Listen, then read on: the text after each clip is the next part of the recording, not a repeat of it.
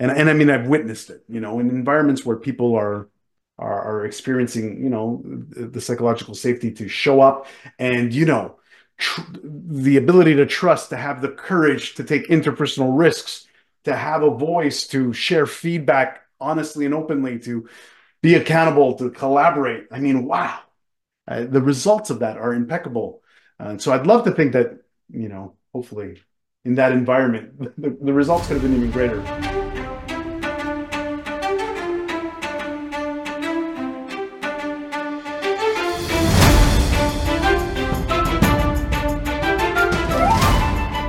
Welcome, I'm your host, Stefano, and this is uh, When Leaders Talk, a podcast about leadership and, most importantly, about leaders.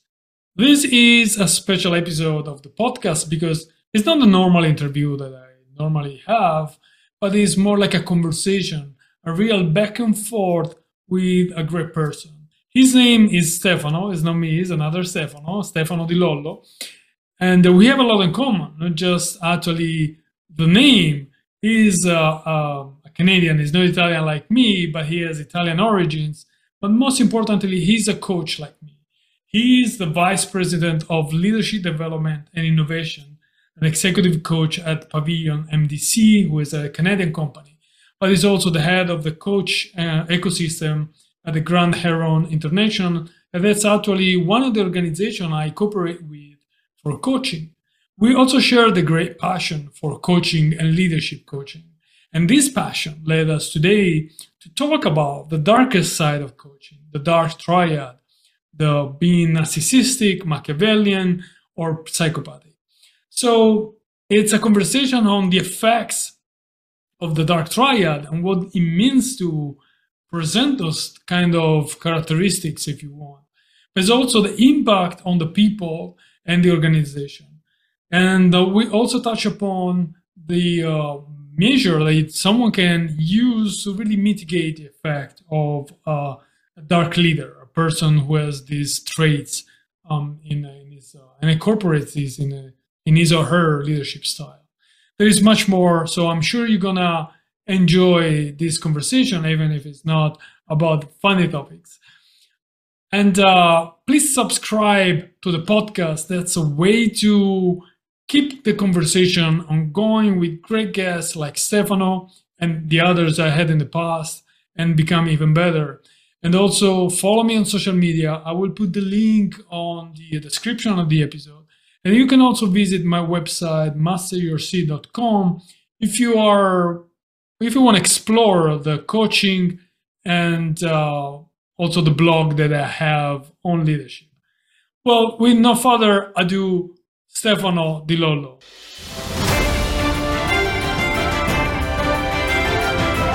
Stefano, we had this conversation, and while we were deciding what to talk about, you know, at the end we decided for the dark triad. What makes this topic so important that we actually are going to spend an hour talking about the dark side of leadership?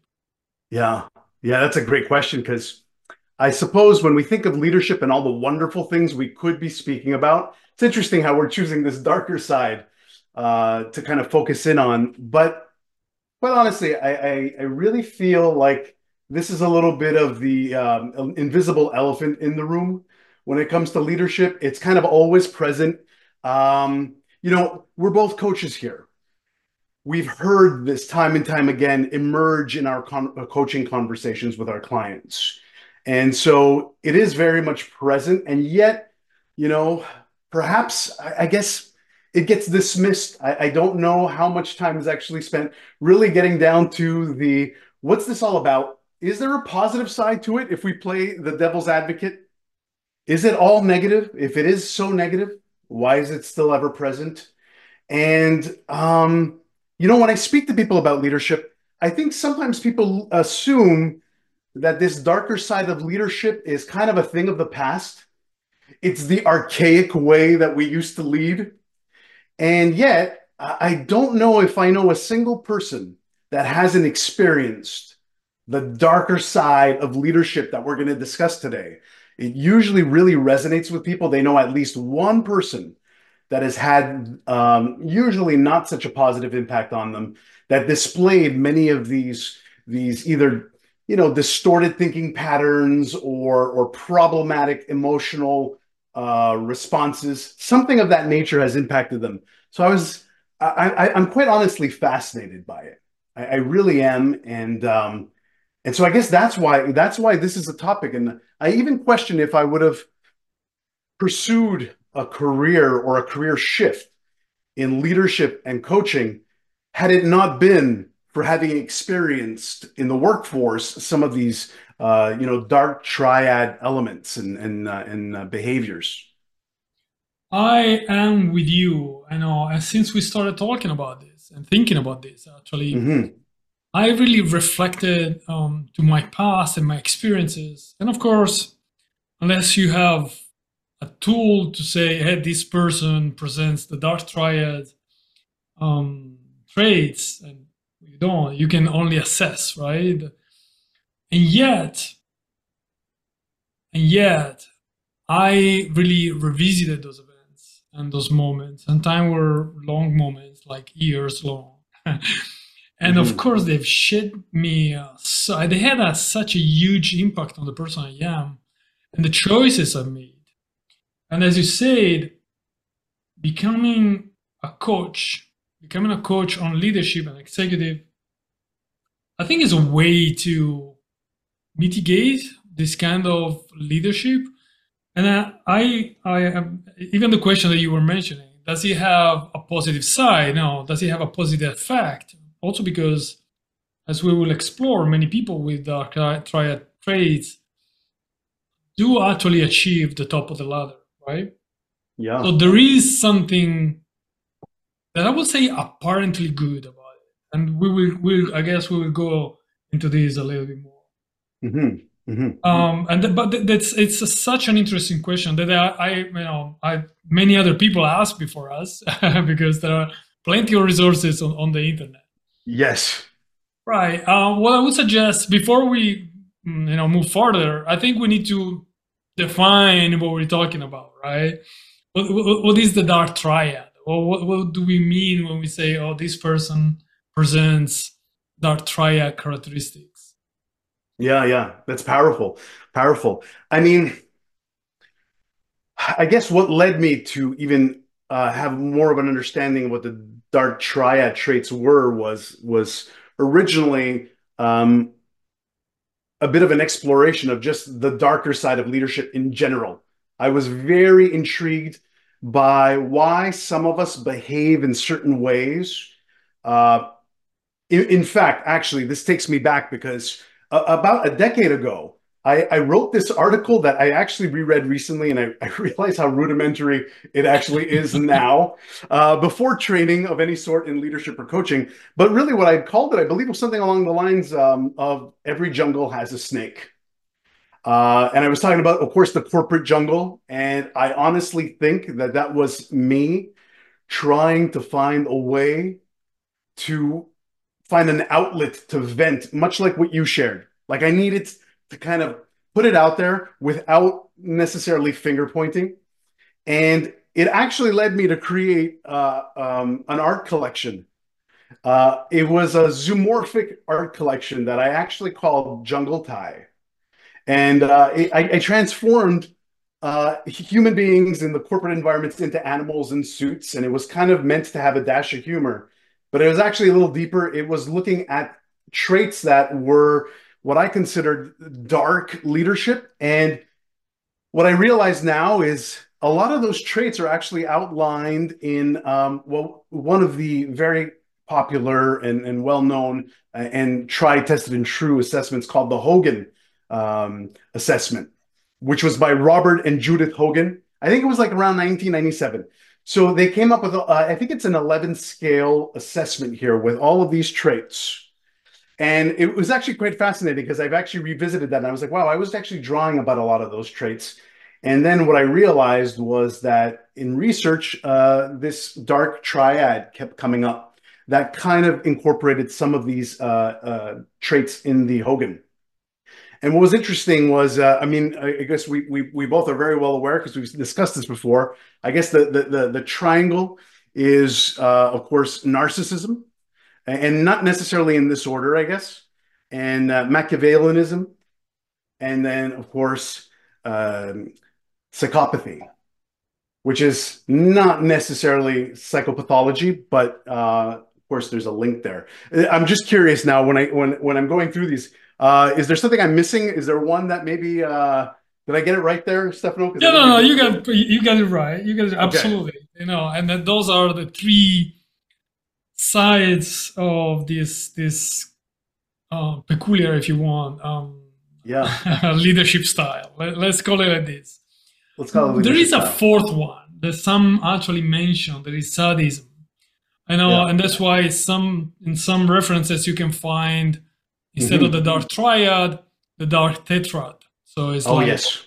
Uh, but I guess is is um um might might be or not be there, not necessarily.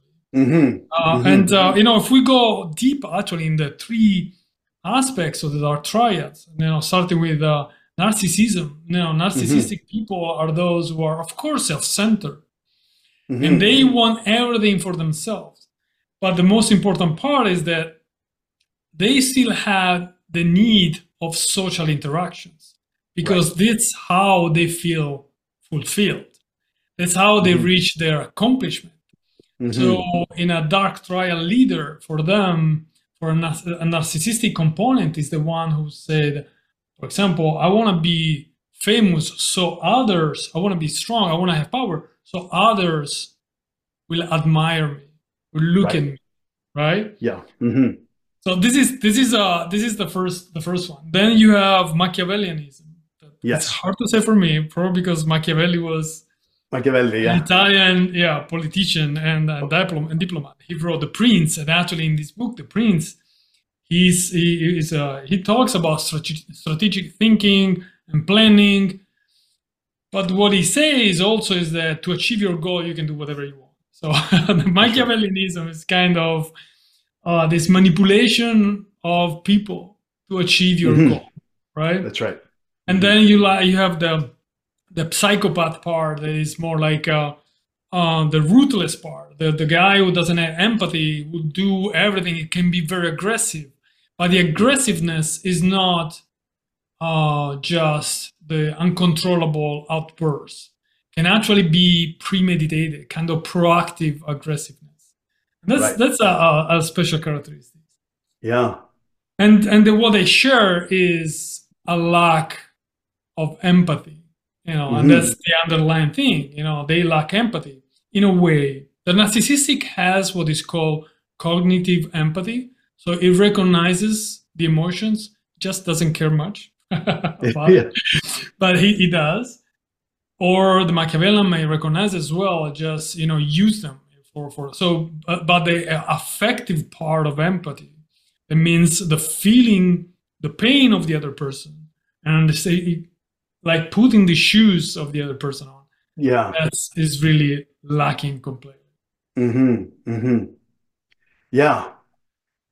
Eh, So- Powerful and, and and also, um, I mean, when we hear of these these three together, it, it sounds quite frightening. At the same time, uh, what I think is interesting is that it's important to note that um, these are really, um, you know, subclinical Of course, um, yes. of of maladaptive patterns versus diagnoses of any sort.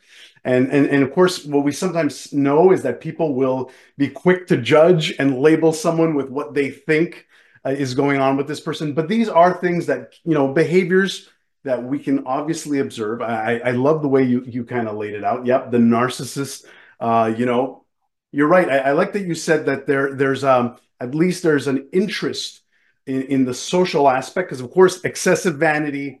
Um, excessive uh you know maybe sense of superiority but but then you brought it back here but there is this strong need for admiration of course you need people in order to have that admiration there's of course a, a entitlement in there. Um i always think of the narcissist as like i always think of an example um and i always think of someone who um will let's say take credit for something that they in no way contributed to. To me that's kind of my example that i use when i think of the narcissist. Like that person really it just has to be about them regardless of their contribution. Whereas I guess the Machiavellian side is a lot more cynical, um, maybe more manipulative and strategic. Uh, I think of, um, you know, when I think of the Machiavellian person, I think of someone who basically says, no matter what, the end will justify the means. I've got to get here. I will do whatever it takes to get this. So, of course, then morality and things of that nature start to get dismissed. Uh, but there, the, when you think of some of these traits of of the Machiavellian, let's say trait, I mean, there are some impressive things that if we were just talking business, some people would say, well, those are good aspects to have. Example, they're actually very good at, uh, they're very calculated. They're very good at impulse control.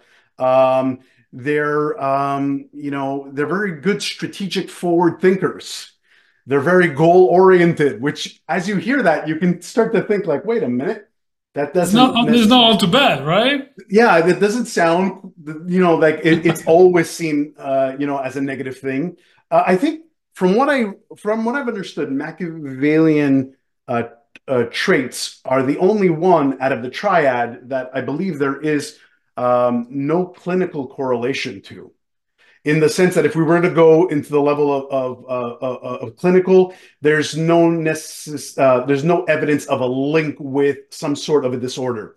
Though the other two, of course, do go into that realm where there are uh, disorders at the clinical level. But um, what's interesting is, again, out of all of them, when I hear that one, that's the one that you start reading and, and you might start to think, I can kind of see why maybe for some environments, some cultures workplace cultures. I can see how there are some maybe positives in there. Uh, now we can question those positives though. Are they really positives? Or who are they positives for? Right. Um, yeah, that, that's a good point. You know, and it also depends a lot on the organization, on the culture of it, and especially in an organization that is very much goal oriented. Well, these people they might actually uh, find fertile grounds and uh, become successful depending on what's your definition of success, right? But uh, right. if success is, I'm sure for a narcissistic would be to um, um, achieve the highest ladder of, you know, the, the, highest position in the organization on the Machiavellian too. So it's if you want to measure success like that, oh yeah, that, those are the perfect people. They right. are, they can be ruthless the one thing, for example, that psycho- psychopathy brings is this decision making. You know, they make decisions, mm-hmm. even risk. They make even risky decisions because right. is in, in is in their um in their personality. Yeah. And sometimes it will pay well, you know, of course, it will achieve results. Other times it's a risk that you that you're running and it's not it's not so successful. So I see and I've seen actually how people that would present these traits can actually uh, uh really reach the top of, right. of organizations. Yeah.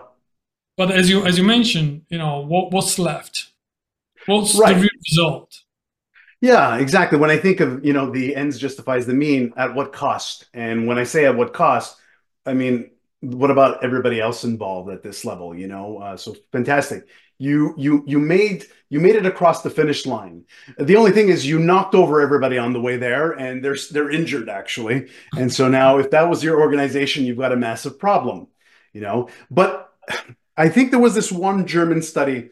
It's it's actually um, i was going to say it's recent but i think it's more along the lines of a dec uh, under a decade old and I believe what they made links to was, I believe, um, the narcissistic trait could lead to a positive correlation to, I believe it was salary, mainly salary.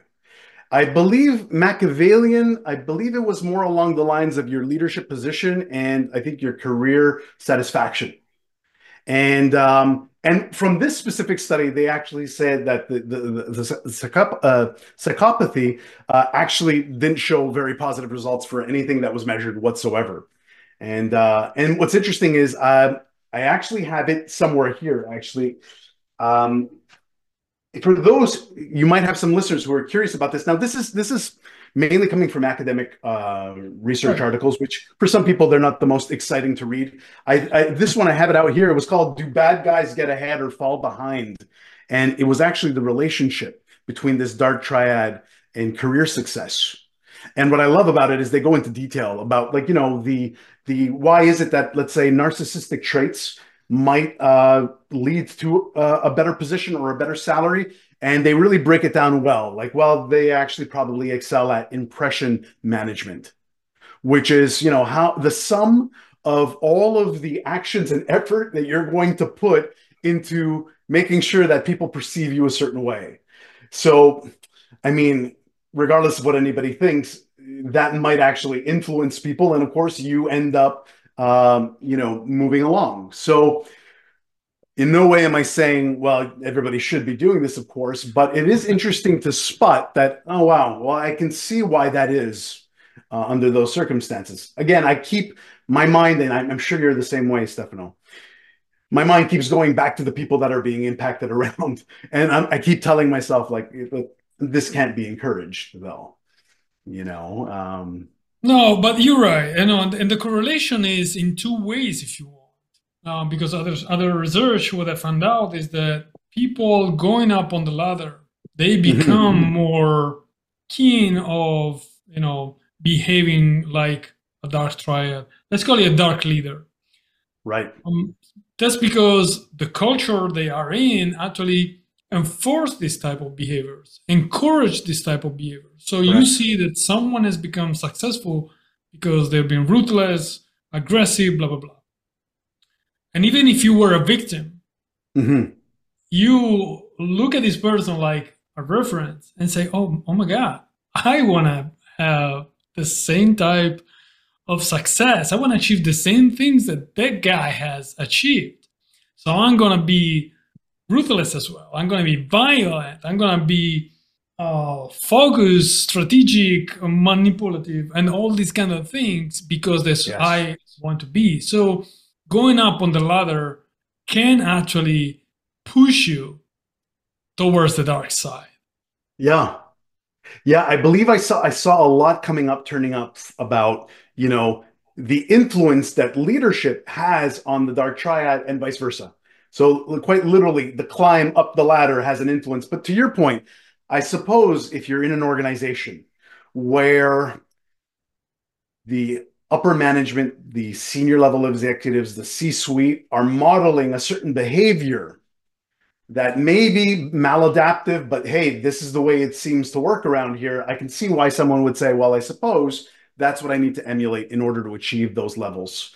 Um, and so, yeah, I, I get that. And what's very interesting is from that same German study that analyzed if there is, you know, like some positivity in some of these traits, what they did in their study which I found fascinating, is they really wanted to put the focus on the relationship between, let's say, the leader who is displaying this the traits from the dark triad, the follower who is either influenced or maybe reporting into that leader, and the leader of that leader. Uh, and they wanted to really look at the relationships here and what they discovered. And I'm not sure if this really helps anybody at the end of the day, but what they discovered is that if you possess yourself, like if the follower possesses similar traits from the dark triad as the leader in question, they're less likely to be problems there. In fact, you can actually almost find empathy for this person displaying the traits from the dark triad because you can they resonate with you to a certain degree. So you might have more empathy for the person displaying the narcissistic behaviors because you understand maybe a little bit more of where they're coming from. They want to be admired. So do you. You get that. The Machiavellian aspect, you might actually team up there and try to actually have joint goals. so what's interesting is I, I, just the reason I say I don't know if this helps anybody is because I can't possibly imagine an organization where everybody would be displaying the similarity in these dark triad traits, right? I'm thinking, how realistic is that? Um, I, I, can imagine a small group or maybe a specific industry. I'm not sure. W- what are your thoughts on that, Stefano? Well, my experience, uh, uh, having been in a place where actually, as you mentioned, there was a boss with dark triad traits, and uh, mm-hmm. and then his boss was pretty much the same, and actually there was a third one that was really the Darth Vader, Vader, the of the whole organization. Yeah. Um, I can see how they teamed up. I mean, and it's true. They were uh, uh yes and no. Actually, they were a kind of conflicts mm-hmm. because you might be scared by someone who is very um, ambitious, like you are, right? Mm-hmm.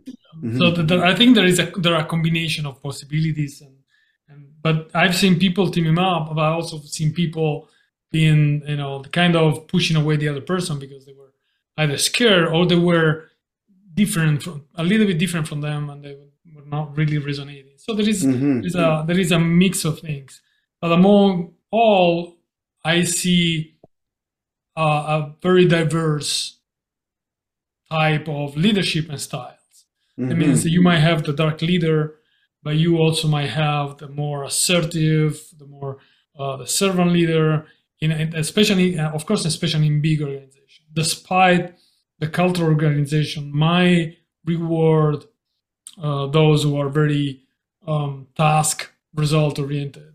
Mm-hmm, you know, mm-hmm. and, and, these people they, they align well. But that's that's of course my my experience. But you know, generally speaking, I think if we reflect uh, I was in the in the past, even big organization, even a government level, because mm-hmm. you know there were of course we have plenty of examples of people that most probably, because once again, we don't have any scientific proof to say this, but most probably they presented the dark triad traits. You might think of, for example, in Italy, Mussolini, or in Germany, um, Hitler, in, in, uh, in Russia, right. in the Soviet Union, Stalin, or in China, Mao Zedong. I mean, there are those pers- strong personalities, but man, right. they have done whatever they could to reach their position, yeah. including killing millions of people.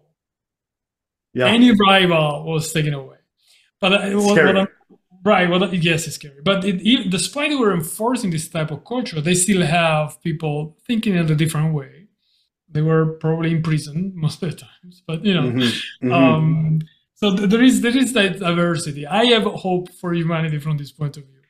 Right. Yeah. Yeah. Well, you know what? What I will say, and, and this didn't necessarily turn up in anything that I read, but when I have witnessed environments where, let's say, there was at least more than a few people um, displaying some of these dark triad traits, what I've witnessed was that at some point they cannibalize each other. And it just it just got very brutal because of course when you don't have a strong um, environment of psychological safety, when you don't have trust built between people, of course, the minute you slip up, someone pounces. And I talked a lot about this. I was like, always, I always think of wolves in the wild with the alpha wolf who is, you know, ruling with an iron fist. And of course, the minute he has a limp, the others pounce in. It just frightens me to be in that environment. But I, I do, to your point, I do have, um, I do have faith. I do have faith. Uh, I, I don't know I think there are a few facets as to how the solutions to address this would work. We can maybe get to that in, in a bit, but um, but I do have faith. I mean, I don't think someone like myself or like yourself would be in the work, the line of work that we do, if we didn't have that faith and and ultimately believe in human potential above all else.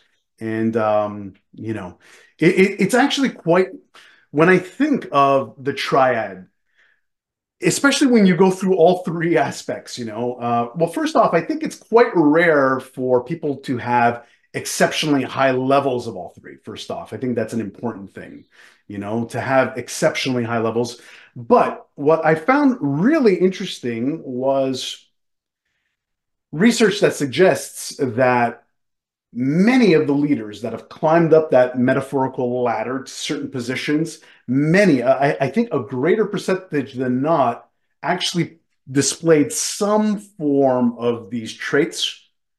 And it also leads me to think, um, and it brings me back to that art collection. I remember I had created all these characters, and at one point someone asked me, Hey, which one of these is you, Stefano? You've created them, right? which one re- which one represents you, which was crazy because I think in my mind you're always putting yourself into the shoes of the hero or the victim or the defender. Um, and I had to take a step back. And my answer kind of surprised me at the time. I was like, actually, I think I see myself, a little bit of myself in each and every one of them, actually.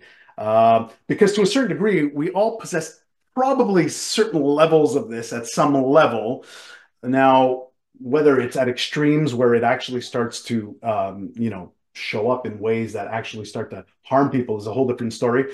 Um, but it, it's just interesting because when I think of the triad, I, I think of some of the names the, the that you mentioned, and uh, when I think of some of the people that I've witnessed with these these dark triad kind of traits, they didn't come up. You wouldn't see this person and attribute the dark triad to them.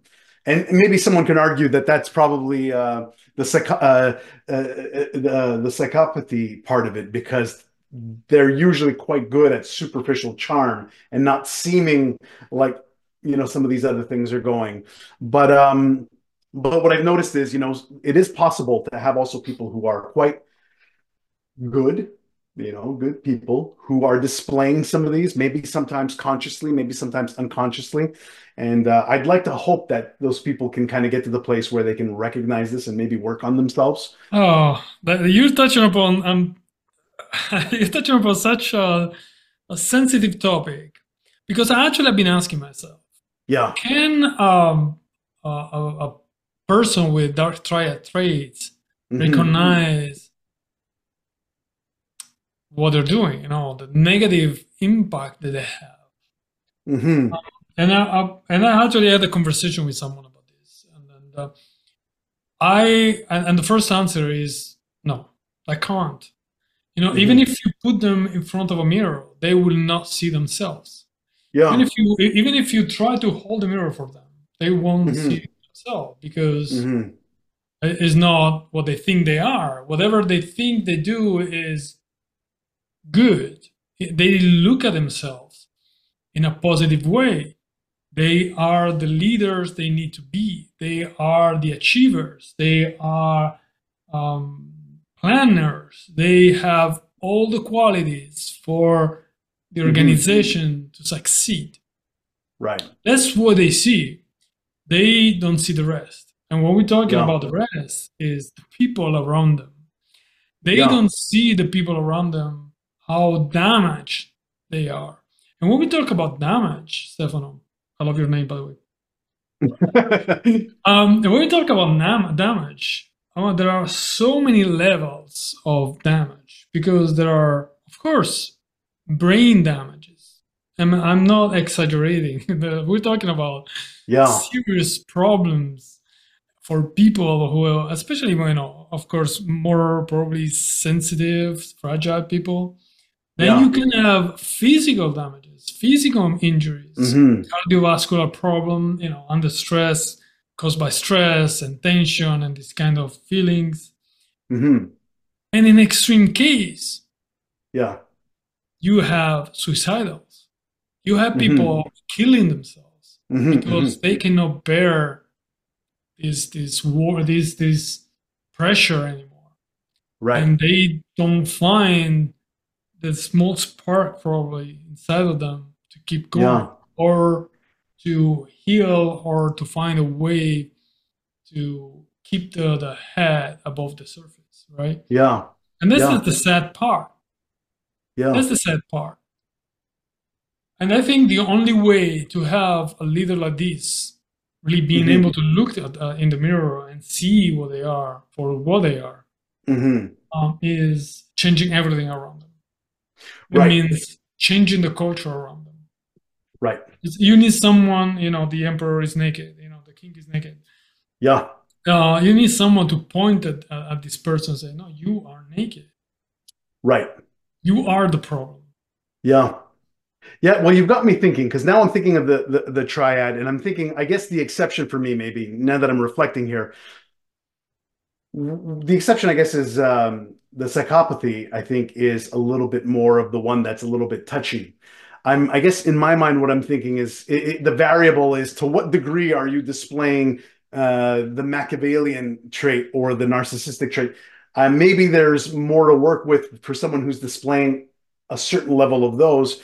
To your point, maybe if they do experience all three.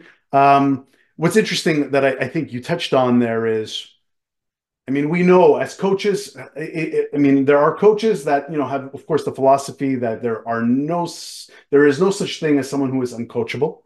That having been said, of course, if someone's mind isn't open to coaching, we know that there it's a gamble, right? Someone that's been actually labeled as toxic, that has lost trust, faith in themselves and the organization, will not will have a difficult time. Let's say we're not quite sure how that will work. Um, so if we can't, I mean, certainly coaching could potentially somewhat aid someone, but I almost feel like that's picking away at individuals one on one. What I'm hearing you saying is if it's an organizational solution where the organization, uh, you know, makes it very clear, um, you know, what their stance is on some core values and beliefs, and maybe in, incorporates that into the into the narrative, into the training, into the way things operate, into the repercussions for certain. I suppose that you're saying the environment will obviously influence someone within this, and they will adapt to that new environment. Is that kind of Oh yeah, yeah, yeah. And this is what I see. What I see in my mind, and I've been thinking about, of course, you know what you can do, and also in the conversation in the conversation that I had. Mm-hmm. I think there are different levels of things that we can do. You know, in the short term, the first thing that comes to my mind, for example, is to help the victims, right? So to right, absolutely. Try, try, you know, as I said, you know, those people can be highly sure. damaged. Mm-hmm, mm-hmm. In the midterm, what you need to do is trying to isolate the, those those people, recognize, right, identify mm-hmm. and isolate in a way. Yeah. Uh, trying to avoid them to, to, do all the damage they can do and, and mitigate in some some some some way somehow. In yeah. the long term, is um, of course also changing the culture, but you know it requires time. Even in yeah. small well, probably in a small company, it's it's quite easy. You change the CEO and a few others, and you're good. But in a bigger company, like the one I've been in for 31 years of my life, I'm mm-hmm. not saying it's a toxic environment, but you know, just just using as a reference. You know, in a company big, in an organization big like in the Navy or the military, you need years and years and years of Absolutely. teaching, coaching, and combination of things to finally. Mm-hmm finally uh, rule out whoever is is uh, has this this characteristics, and then mm-hmm. they will be ready to be coached. Then right. they will be ready to uh, to understand how harmful they are. And funnily right. enough, in my in my search, actually, my coach Julie, uh, we were talking about Dark Triad, of course, as always, and um, that's been a, a topic in these days. Uh, and she pointed out to a website that is called the uh, the Boss Whisper Academy. Basically, is is uh, um, it's it's a psychologist. She's called um, Dr. Crawshaw, and she wrote a book that is called. I had to read it because it's long. Grow your spine and manage abra- abrasive leadership behavior. Mm-hmm. What she does actually, she coaches um, what she calls uh, abrasive leaders. The most abrasive leaders. She goes, right. she gets right into into the lions, uh, right. lions, and yeah. But you know, as you mentioned earlier, the the first thing you you need is for the other person to you know be willing to be coached. Otherwise, right. it's gonna waste of time. And or they, yeah, or they have to experience the pain points uh, that will come with that behavior. Because uh, again, you can climb to the top; it'll probably be pretty lonely when you get there. Um, especially, we know for a fact, uh, well, for a fact, uh, I'm going to say based on what the research is showing us, we know that mainly when people display the traits from the triad, the perception of their leadership is is obviously much lower, poorer than if, of course, someone wasn't displaying that. Um, which kind of gets me to think of what you were saying, though, because I'm going to throw maybe a hard one at you here. But I'm thinking, so how would you see this playing out in an environment where, let's say, the senior executives, the, the, the top of the corporate ladder in a specific environment, you know, if the research suggests, let's say that, you know, many of those leaders will actually possess these traits. And if other research suggests that actually when you are somewhat similar in terms of, you know, your dark traits versus, let's say, your leaders or your followers, chances are things you can actually somewhat continue. How would you picture an environment like that, you know, ever being um I, I don't want to use the word fixed, but but but improved on in terms of that when it's kind of not that easy to say the CEO and the president are out uh, because we've detected this. What would you picture for that? Oh, well, I, know that's that's a kind of a. I, I threw you probably one of the hardest. No, no, no. Actually, that's a great question. Thank you, yeah. thank you. I mean, you know, and and that's where, for example, if you are if you work in that organization, there is not much mm-hmm. you can do, right? Because if you go right. to your HR and complain, oh man, you're gonna get fired on the spot, right? They're mm-hmm. gonna either isolate you, they will do everything for you to leave, and probably mm-hmm, leaving mm-hmm. is a, a, good exit strategy. What you really need, and something that is lacking in many places in the world, is a legislative help. You need the government. See. You need you need someone else to kick in. You mm-hmm. need to. So there are a few things you can do, right? Um, you need to collect, of course, proofs and uh, reports. You need to write down things.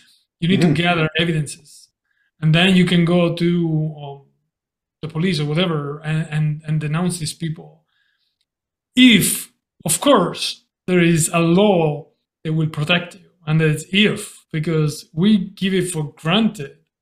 But actually, I was having a conversation like this a few days ago with one of the victims and she had to leave the company and now after her retirement she is she has drafted a law um, in in Michigan and Rhode Island to actually enforce psychological safety in the workplace. Mm-hmm. So it's yeah. not it's not granted. I mean, probably if you are in Sweden, in Norway, in those Scandinavian countries that are always ahead of everyone else, especially when it's social welfare and well-being and protection, blah blah blah. They always uh, they are always mentioned among the best countries where to live in, right? They have yeah. a strong legislation on these kind of things. In other places, they don't. They simply don't.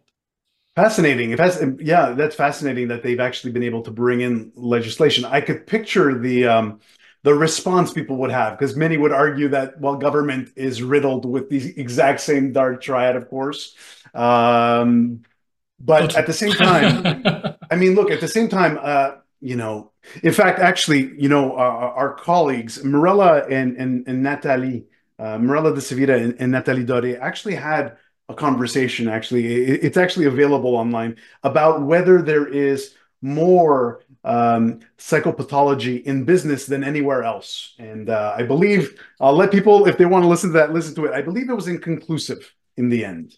Uh, but what I have witnessed is, of course, I've witnessed some of this dark triad in different environments. So for a time, I was in academia where there is no authority, and I saw it there. And so um, it, it, probably also exists in other, in, clearly, probably in government. I'm sure, certain some people would agree on that. Uh, it's just interesting because I sometimes try to I'm trying to wrap my mind around how something like that can, can get solved, and I quite honestly it, it, overwhelms me to think of how we would actually do it. Not suggesting in any way that what you're saying uh, is unattainable, but it's like wow. But to your point, I guess you at least to be able to recognize for someone who is you know not thriving clearly in this environment I guess it's very important to recognize when this does not, you know, work for you, and that you well, probably are best, maybe, you know, yeah. The one thing is this, you know, employers are always, and that's that's the law say, uh, responsible for safety, and then mm-hmm. then the law, but what the laws implies is normally the physical safety. So you need to wear, yeah. to wear your protection, absolutely, these kind yeah. of things.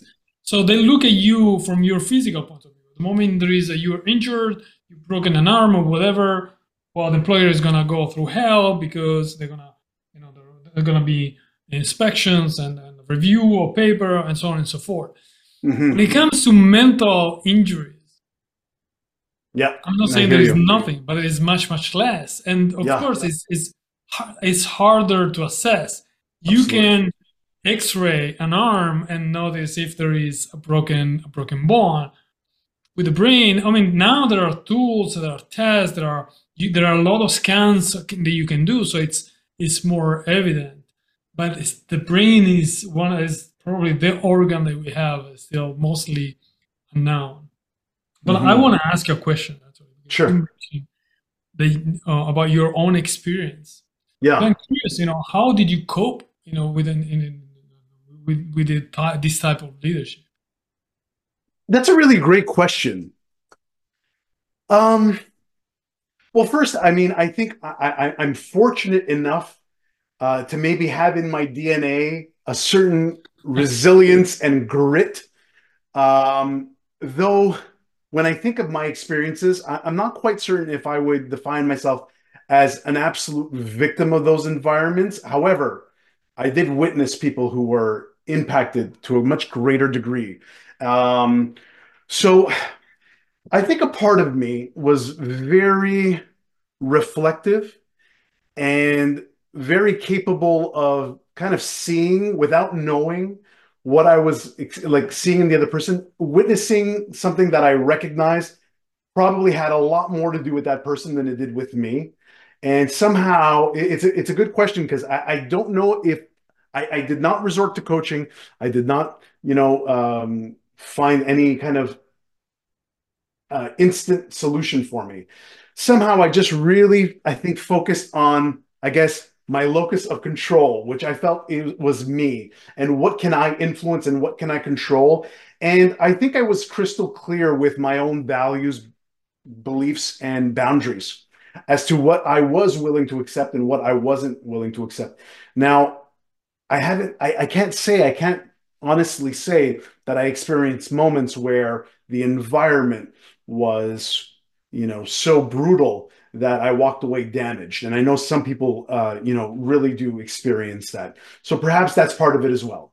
Um, it's probably a combination of the fact that I didn't go th- to, to that level and maybe a little bit of my own kind of personality. Maybe I'm a little bit, you know, stubborn in my way of being and said like, I'm not, I'm not going to let that kind of affect me though I, I, have seen it affect others and of course i live it through clients when they come and they share and that's when i kind of go into that mode to try to help them kind of uh, deal with what they're experiencing uh, i read somewhere that you know one of the things that people should uh, try to do is is to have empathy for this person that is displaying the um, the dark triad traits i don't know how realistic that is uh, i think to a certain degree, we could do that. I think to a certain degree, we are still triggered and injured by what we're experiencing. So it's hard to kind of sometimes step into that mode of empathy when we're simultaneously being injured uh, by the person.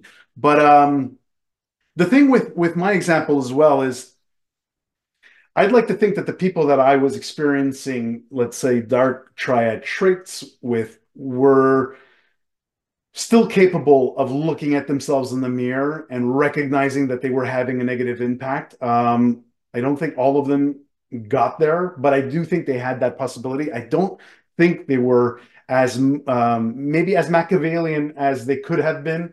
Uh, perhaps they didn't have the uh, the the psychopathy uh, psychopathy as, as as an issue.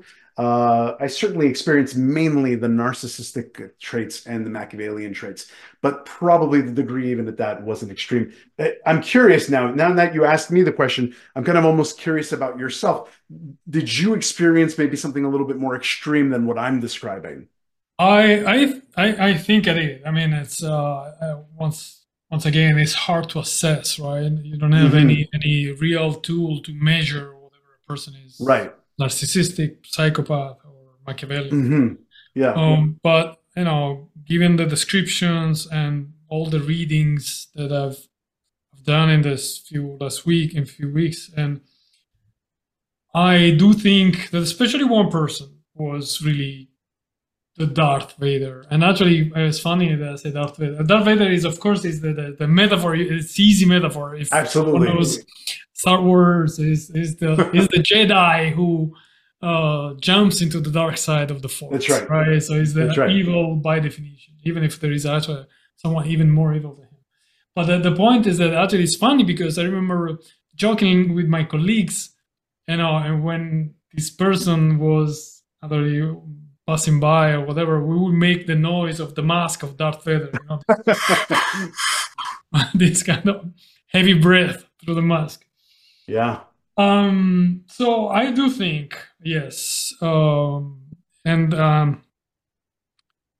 I remember vividly the uh, the sense of fear that this person was able to transmit, not Really? just to me, but to everyone around them. Wow. Um, this this uh, look that he had, you know, and this looking at you from above, Mhm. right? Um, and uh, this this way of giving orders in the military context is very easy, um, but you know his way was was definitive, was always definitive. There was he would never allow a, a no or a but. You know, what if no? It was this is my way and my way it is. Mhm. Um, and then if you think about this, the effects of this, uh, among other things, it's not just the fear on the spot, but then you know you're taking away initiative, you're taking away trust, you're taking away motivation, and there are a lot of secondary degree effect that are even deeper than the simple fear that you ha- might have on the moment. Mhm. Uh, he was the one thing I've been admiring him until now that I understand what that person is was he was a decision maker. You know, so there was something to do, and man, there were no no delays. He will read the paper, make and make a decision, and that was a way. And then everyone will row in the same direction by Mhm. fear, Mhm. not because we were sharing an idea. No, it was simple fear, and people could be fired on the spot. I'm not joking. Not probably fired from the Navy because that was impossible, but quite impossible unless you do something very stupid. Right. But he was able from you know to, to make you change job. You know, if you had I don't know a position, let's say a commanding officer of a ship, and that's an easy example. The day, the next day, you might lose your your position and go somewhere lost in, in one of the remote Wow. corners of the of the navy. It was the power Wow. he had, and there was what he was able to leverage many many times, not just with the people working with him. that was the whole navy, but also with people he interacted and even higher level. So uh, yes, um, not a pleasant experience. I've learned a lot though. I've learned a lot. I really learned Mhm. a lot.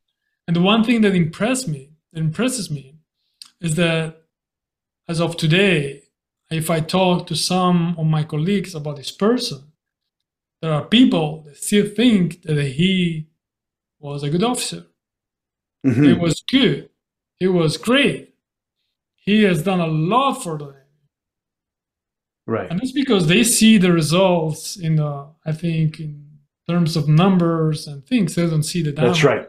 That it's like the way we started, right? How do you define what made him good, what made him successful, right? At what cost? You know. Um, so you're suggesting that some of those people, though, are well, certainly maybe they're still they're still admiring a certain aspect of what he's accomplished, but you're are you suggesting to some of the other people that some people kind of still um, stick with it and maybe grow from the experience? In, in different degrees, I guess. I mean, Okay. um, I'm not saying that everyone was, was sharing his way of, of leading.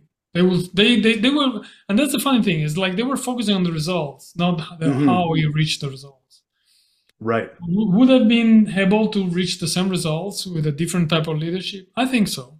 I Or honestly think perhaps, so. or perhaps I'm I'm gonna, or perhaps greater results. Maybe. I'd love to think that if everybody is thriving, then the results should be should be greater, hopefully. Maybe it's a little utopic, but but I believe in that. I mean, it's why I believe in environments of psychological safety. Uh, I have to believe that people, and and I mean, I've witnessed it. You know, in environments where people are are, are experiencing, you know, the, the psychological safety to show up, and you know, tr- the ability to trust, to have the courage to take interpersonal risks, to have a voice, to share feedback honestly and openly, to be accountable, to collaborate. I mean, wow. Uh, the results of that are impeccable.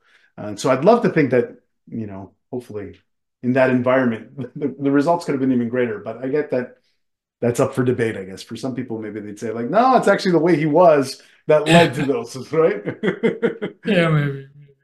Yeah. So um, uh, we don't have much time left, but let me ask you. You know, since mm-hmm. you had a great experience as a coach, you said, as you mentioned, um, dealing with a lot of, let's say, victims of. Well, we can call them victims without. Yeah. Sure. Um, what are what are the tools that you would recommend to these people, or you have recommended to these people?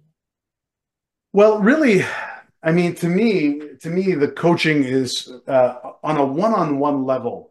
I think it's a fantastic opportunity for the person to get past, like, let's say the, the, the parts that they're struggling with the most, which out of a room of 10 people, uh, dealing with the same dark triad from someone, of course, different people will, will require different aspects to help them kind of uh, uh deal with it. Um, but on a second level, I mean, to me, um, it, it, comes down to even just the education. The, the ideally in environments where uh, an organization recognizes that there are some of these problems, they bring in some really great training. Uh, ideally, that allow people in groups to kind of work together to kind of define how they are agreeing and committing to work together. To to, I mean, I believe I'm a huge believer in, um, you know, a team charter of the this is how we are all committing to show up. And I also am a huge believer that it has to be upfront and visual. It can't be something that you discuss in a conversation or that you have a file somewhere hidden in your in your hard drive somewhere. Uh, I really believe in that, and I believe in trying to rally the troops. Uh, no pun intended, of course, with a military background. That's but okay. To actually to commit to this kind of thing, I think that's really impo- important. I think a lot of people don't even recognize what an environment of psychological safety or one that lacks it even looks like. And I also think that sometimes, you know, we also have to look in the mirror at the same time. Like I know we might be the victim struggling with this. Sometimes we have to be, we can't be surprised if we ourselves are displaying some of those traits ourselves to a certain degree. And I'll be super honest with you, Stefano. When I think of my um, initial leadership roles, I, was, I don't think I was a great leader. I don't think I was a bad leader, but there are times when I think my desire to push my hidden agenda, my desires, my needs, my goals took a step at the forefront. I think sometimes I forgot to uh, consider the collective, the the the pride, and um, well, I, would like to say that I've gone way past that, of course, in in leadership. But I really would have loved the opportunity for to be have been exposed to that. I also really do think assessments are fantastic. I know that sometimes people get very um, opinionated on whether they're necessary or not. I think they're really great catalysts for reflection to discover a few things about yourself. Uh, so I, that's another tool, I guess, that um, that I would say, and, and I always kind of hope that not everybody waits until an assessment is offered to them, but rather like takes initiative to say, "I'd love to know what my communication style is." Or like the Hogan, I'd love to know if I possess some of these, uh, you know, dark side qualities that maybe I can work on, so that I don't have to maybe um, have a negative impact on people who surround me. What are your thoughts? Any tools coming to mind when you asked me that? Did you have already maybe some um, tools that? No, no, no, actually, actually, I, I love what you said, and it's important. One thing that really, uh, still, my experience, right? The one thing that kept me going uh, was, of course, you know, you need to be strong on your own a little bit. You need to have built some resilient mechanism. On otherwise, you might risk actually to to collapse. But what really kept me going uh, was the power of the community. Yeah, and you know, like a supportive network.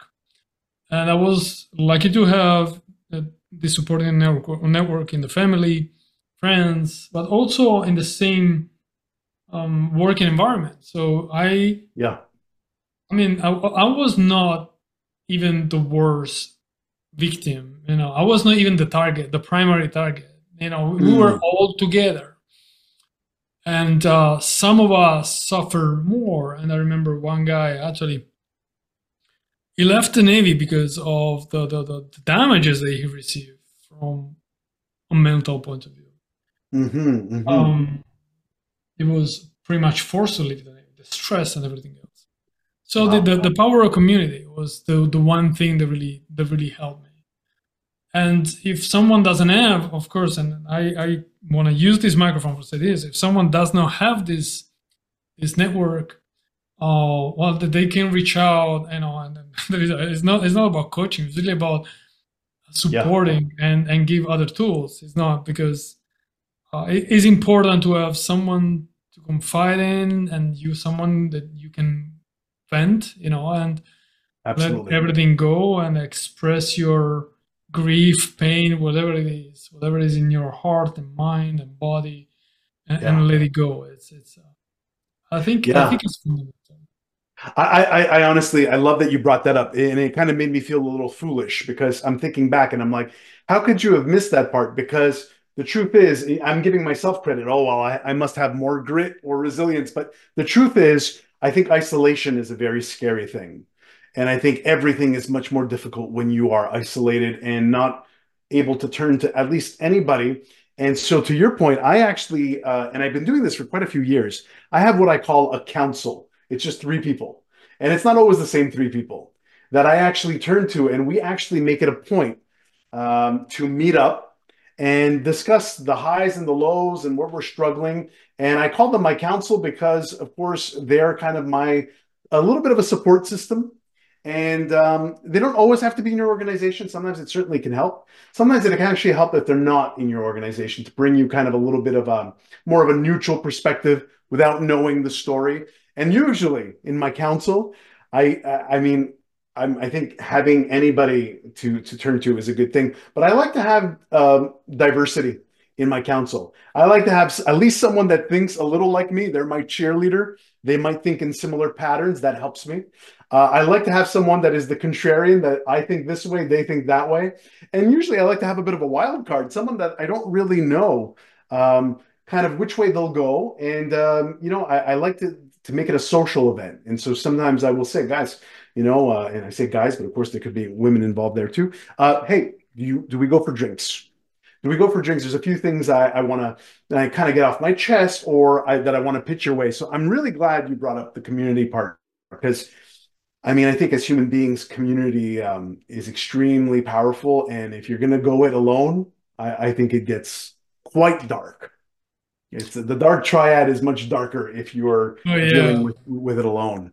Yeah. And consider someone will get along and will find a, a community, some some something in uh in, in alcohol or drugs, and that's which is yeah, that's even darker. That's that's e- that's even, that's that's even darker. Absolutely, you know. So, because you know, I I recognize that sometimes family isn't the most ideal to turn to because, of course, uh, our loved ones might have, you know, their opinions and what they think is best for us. But at, the same time, to your point, I mean, as long as you have a little bit of a support circle, and even if it means it's a stranger, you're right. You know, to reach out to someone and say, like, look, hmm. hey, can I can I share with you something that I'm going through? I mean, I think that's that's probably one of the best tools actually there there is actually. Um, yeah, fascinating topic. I mean, personally, I, I could talk about this for hours. Oh, don't tell um, me. unfortunately, I mean, unfortunately, because that means there's a lot to talk about. But yeah, it's not it's not a good thing. I prefer talking about good leadership and, and also. Yeah, but but at the same time, I guess we we have to talk about this in order for us to work towards good leadership. Oh, yeah. uh, you know, you can't have dark without light. So no, uh, there are all the shades of leadership. That's right. not just bright, not just dark, we can. That's right. We actually we normally live in between. There, yeah. Trying to trying to be the best uh, leader we can, and so on. Absolutely. Well, Stefano, thank you for this great conversation. I really appreciate it, and the time the time really passed by in a, a likewise, likewise, and I and I feel quite honestly, Stefano, like this isn't our last conversation uh, uh, on this topic, and of course many of the others that maybe we would prefer to be talking about. But uh, but I thank you, of course. It's always a pleasure to connect with you and uh, to be a part of this.